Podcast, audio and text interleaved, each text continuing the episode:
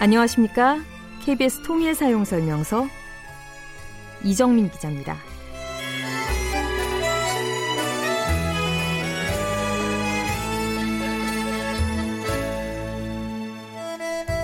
베트남에서 꼭 가봐야 하는 여행지 하면 하노이, 하롱베이, 그리고 다낭, 나트랑, 호치민을 꼽습니다. 그런데 말이죠. 최근에 아주 낯선 지역 하나가 새로운 관광지로 급부상했습니다. 바로 베트남 북부에 있는 랑선성 동당 기차역 부근입니다. 베트남 국영 매체인 베트남 뉴스는 랑선성 인민위원회가 동당역을 관광지로 지정했다고 전했는데요. 베트남 뉴스에 따르면 이 기차역은 원래부터도 역사적으로 또 문화적으로 가치가 있었다고 합니다. 그런데 결정적으로 이 역을 관광지로 선정한 계기가 따로 있습니다. 벌써 짐작하는 분들 계시죠? 이 동당역은 올 초 김정은 북한 국무위원장이 북미 2차 정상회담을 위해서 베트남 하노이를 방문할 때 경유했던 역입니다. 그 이후로 관광객들이 이 역을 찾기 시작했고요. 베트남 정부에서는 이 동당역 주변을 관광지로 결국 정했습니다. 이런 걸 보면 관광지를 만드는 건 결국 사람들의 관심이라는 생각 들지 않으세요?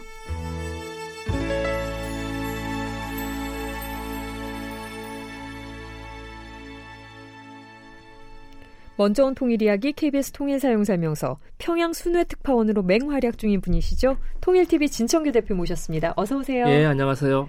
진 대표님은 아침형 인간이세요? 아니면 저녁형 인간이세요? 예, 저는 좀 저녁이라고 그럴까 아침에 좀 늦잠을 자는 편인데 네. 에, 예, 이제 평양에 가면 네. 아침에 또 산책을 합니다. 오. 사실 한 7시부터 예, 그래서 이제 에, 예, 우리 함께하는 그 안내원 분하고 또 뭐 이런저런 이야기도 하고 여러 가지 뭐 북쪽에 잘 모르니까 뭐 하면서 같이 산책을 하고 이제 평양 시민들의 이런 뭐 아침 운동하는 모습들 또 아침에 뭐 일찍 출근하는 분들 음.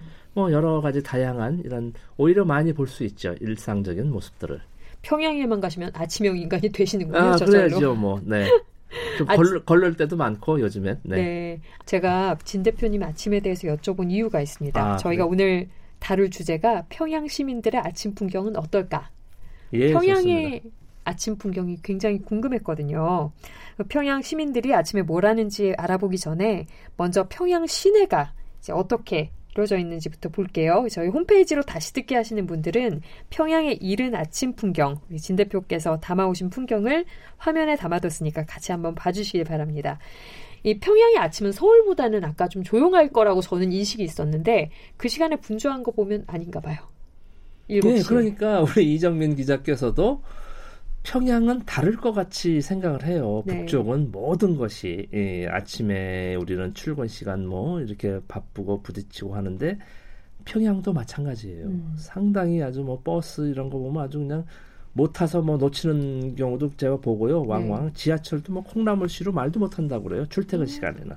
예. 어, 저희 그 평양에 가면 주로 이제 호텔에 묵으시나요? 그럼요. 네. 네. 평양 호텔에 있습니다. 그럼 그 시간에 이렇게 평양 시내가 이렇게 보이시겠네요. 분주한 어, 풍경. 뭐 그렇죠. 창 밖으로 이렇게 보입니다. 아주 출퇴근 버스, 뭐 출근하는 분들 부지런하게 자전거 타고 가는 분, 뭐 걸어가는 분, 뭐 상당히 아주 바쁘게 움직이는 모습을 볼 수 있죠. 음, 호텔에 주로 묵으시면 이렇게 처음 딱 보이는 아침 풍경이 어떤 게 제일 먼저 이렇게 보이시나요? 이렇게 호텔 창문으로 이렇게 보실 때. 강변? 음, 저는 이제 제가 이 가는 방은 이제 이, 이 도로 쪽에 예, 시내 쪽이라 대동강이 보이지는 않습니다. 음. 아 저쪽 식당 쪽으로 가면 이제 대동강이 보이고요. 음. 아침에. 음. 예, 그리고 저 같은 경우는 이제 이 시내의 모습이 보이는데 영광거리가 음. 보이죠. 버스 정류장도 있고.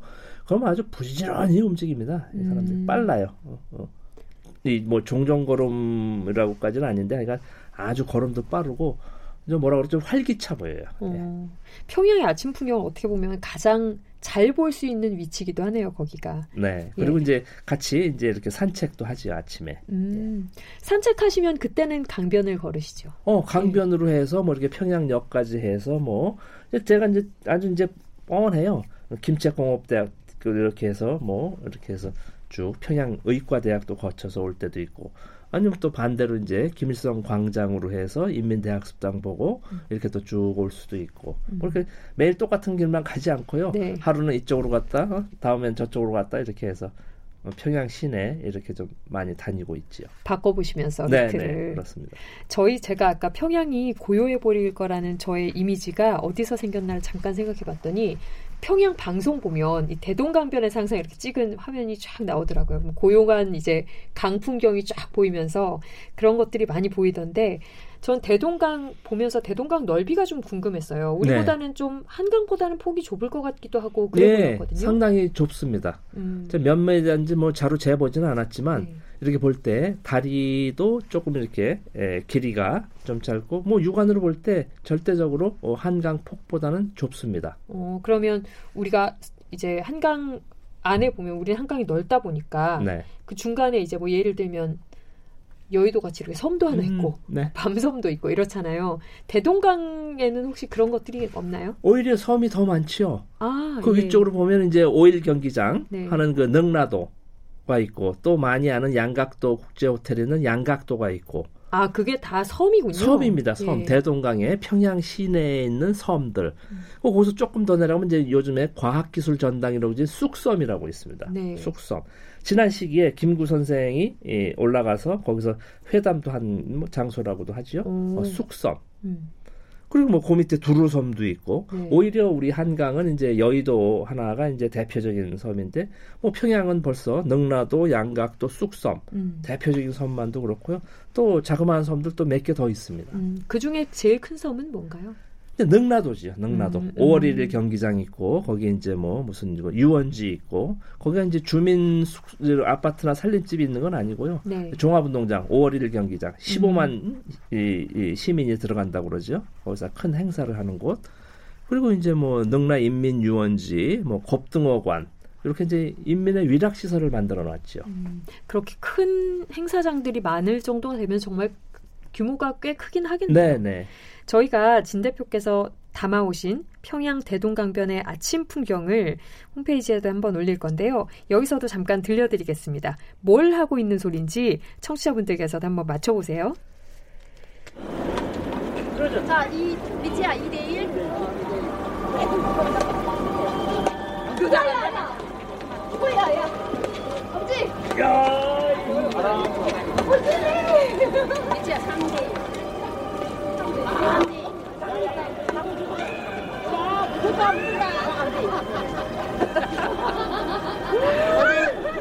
저희가 이게 들어보니까 아주 차 소리도 나고 여러 가지 소리가 예. 섞여서 잘 들리진 않는데 제가 들은 소리는 뭐 이렇게 공 소리도 나는 예, 것 같고 배드민턴 치는 분들입니다. 배드민턴 아, 몇대 몇 하는 게 예, 예 배드민턴 스코어였군요. 예.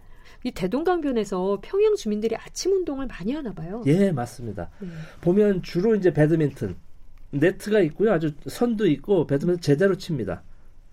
배드민턴이 많고 어 이제 뭐 이렇게 조깅하는 분들 어. 있고 그리고 이제 뭐 반려견 데리고 어 강아지 개 데리고 산책하는 분들 아 반려견을 데리고. 아, 그러면요. 예. 대동강변의 빛이라는 제 책에 네. 평양의 시간은 서울의 시간과 함께 흐른다. 아 이렇게 또책 홍보를. 네네. 그 책에 보면 뭐 아주 그 반려견 대동강변에서 빛이라는 아주 그 중년 분이 네. 아주 뭐 색다른 모습으로 우리가 생각했던 거에서. 음. 그쪽에서는 일상이죠 그게. 음. 예.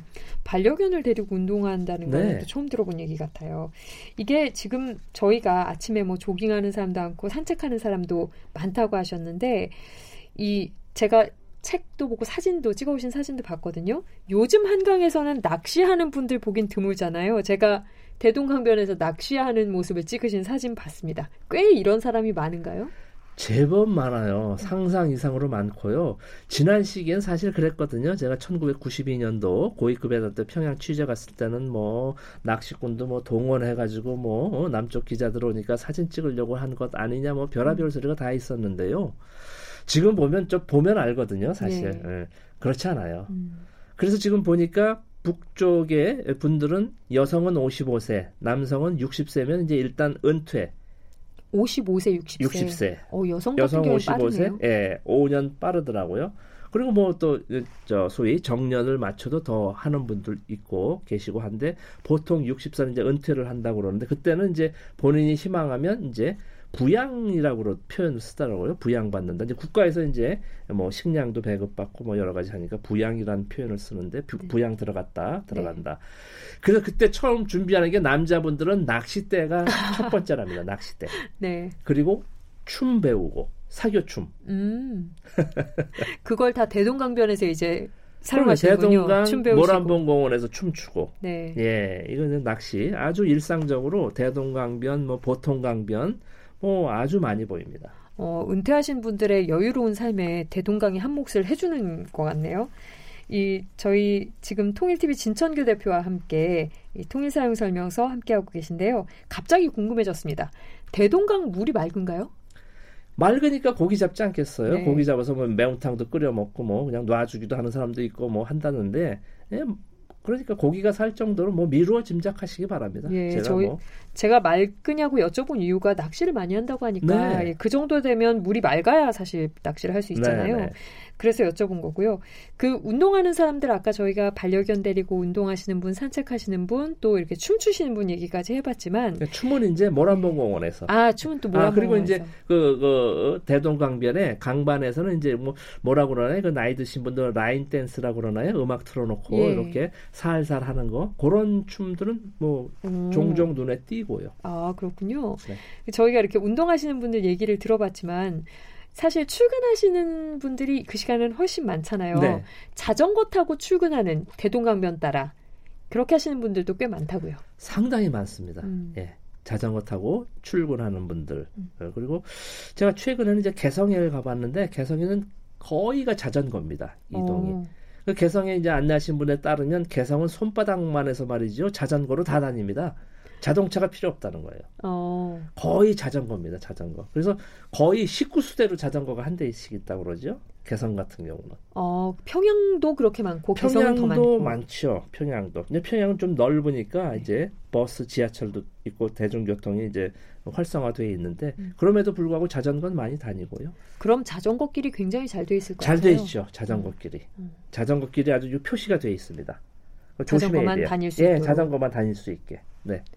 그 자전거들이 이렇게 일상화가 돼 있으면 뭐 자전거 사실 판매업소, 수리점 뭐 이런 네. 것들도 사실 많을 수밖에 없잖아요. 그렇죠. 길거리에 그런 것들도 많이 보셨겠어요? 예, 눈에 띕니다. 어. 뭐 그냥 이렇게 가게가 있는 건가요? 아니면 그냥 뭐 점포로도 본 적이 네. 있고요. 네. 뭐 이렇게 뭐 한두 분이 이렇게 그냥 간이적으로 어, 계신 분들도 뭐 본 기억이 납니다. 그러면 학생들도 자전거 타고 등교하는 학생들이 물론이죠. 많고요. 물론이죠. 예. 사실 자전거를 이용하면 좋은 점이 많잖아요. 저희가 뭐 운동도 되고 자연 보호도 하고 배기가스가 안 나오니까 그런 여러 가지 좋은 점들이 많은데 뭐 요즘에만 그런지는 요즘에 그런지 모르겠어요. 요즘에 예전에는 중국 베이징에 자전거 타고 다니시는 분이 워낙에 많아서 아주 대중적인 교통수단이라고 그랬거든요. 베트남도 그렇고. 근데 북한도 그런 것 같다는 게 좀 놀랍기도 하네요. 네. 이 자전거 길 바로 옆에 찻길이 있는 걸 봤거든요. 네. 아까 말씀하셨잖아요. 출근 시간이 굉장히 붐빈다고. 차도 굉장히 많겠죠. 그 시간에는 네, 아주 꽉 막힐 것 같아요. 제가 이제 뭐 평양 시내 같은 경우는 이제 소위 트래픽 잼이 생길 정도로 교통 신호등에 몇 차례 걸쳐서 했다. 가장 이제 표면적으로 어, 바뀐 점을 제가 그렇게 얘기한 어, 어느 방송에서 한 기억이 있는데요. 아침 출퇴근 시간에는 뭐 정신없습니다. 음. 그리고 근본적으로 평양시 같은 경우는 2부제입니다. 차량 오, 2부제. 예. 절반밖에 안 다니는 거예요. 음. 네. 그런데도 그렇게 차가 예, 많으면 2부제로 운영을 한다고 합니다. 차량 수가 굉장히 대, 많은 거네요. 예, 예. 공기의 질이라든지 뭐 물론 뭐 연료 부분도 뭐 저는 없지 않을 거라고 보는데 예, 기름이 지금 일체 못 들어가고 있으니까 네. 기본적인 것 말고는 그러니까 이제 뭐 그런 면도 있지 않겠지만 하여간 뭐 공기의 질을 위해서 뭐 이런 이야기들을 이제 들었습니다. 음. 2부제입니다. 네. 평양 시민들 출근 시간이 아까 7시부터 굉장히 바빴다 그러시잖아요. 평균적으로 7시, 8시면 출근하기 시작하는가요? 그런 아니면? 것 같아요. 네. 예. 예. 학교도 뭐 한 8시까지 어. 이렇게 되고 직장도 뭐 때에 따라서는 뭐 이렇게 예. 우리 보통 직장 출근 시간이 저 같은 경우에도 9시거든요. 네. 우리보다 조금 빠를 수도 있겠다 네, 싶네요. 네. 예. 그럴 수 있는 것 같아요. 우리 진 대표께서는 수십 번 평양에 가셨으니까 수십 번 아침을 맞으셨을 거 아닙니까? 가장 기억에 남는 아침이 있으셨다면 혹시 북한에서의 아침 중에 어떤 아침을 꼽으시겠어요? 아유 갑자기 또 그런 질문하니까 굉장히 서정적인 질문이죠 예, 갑자기. 글쎄요 아침에 에... 아 아침에 아침에 아 아침에 보면 네. 제가 사실 그 소리에 깨기도 하는데 거리 선전대라는 게 있습니다. 거리 네. 선전대. 거리 선전대? 거리 선전대 해가지고 그 좀 이 여성분들이 깃발 들고 이제 이렇게 뭐 음악 소리 나면서 소위 흥을 좀 돋구는 거지요. 음. 그래서 물어봤어요. 거리 선전대라고. 네. 그러면서 이제 출근길에 좀 활력을 불어넣는다 그럴까? 좀 처진 거를 이제 좀 음악 소리도 좀 경쾌하게. 음. 뭐 옛날 우리 저 어렸을 때면 뭐 운동에 운동, 네. 뭐 보건체조 뭐 시작, 뭐 네. 어, 이런 거 같은 개념의 이런 어좀 어, 그런 거리 선전대가 좀 색다른 모습이었습니다. 아 그럼 노래를 부르나요? 노래까지는 아니고요. 네. 이제 음악으로 해서 완전 율동, 깃발 오. 뭐 이렇게 하는 율동도 있고 뭐 제가 사진도 있고 어, 네. 어, 뭐그 동영상은 어떻게 따로 한번 음, 하든지 해야 될 것 같은데 예, 예. 한몇 아주 분이나? 새로운 모습입니다. 아 한 몇 분이나 서 계시나요? 한 100명 이상. 네. 북치면서 북 진짜 북으로 오. 북으로 장단 맞추면서 예, 전체적으로 북하고 깃발하고 네. 뭐 붉은 깃발 예. 이렇게 해서 사회주의의 전형적인 이런 그 어, 모습이에요. 오. 우리 일반 이 자본주의에서는 전혀 볼 수 없는 모습들이죠. 아유, 굉장히 신기하네요. 네네. 오늘 북한에 대해서 새로운 사실들을 꽤 많이 네. 알았습니다. 이렇게 잘또 네, 알다 보면. 네. 예, 예. 아침 풍경까지 이렇게 잘 알아가다 보면 남북의 공통 분모가 또 조금씩 생길 것 같기도 하고요. KBS 통일 사용 설명서 통일TV 진천규 대표 오늘 말씀 잘 들었고요. 다음 시간에 뵙겠습니다. 예, 고맙습니다.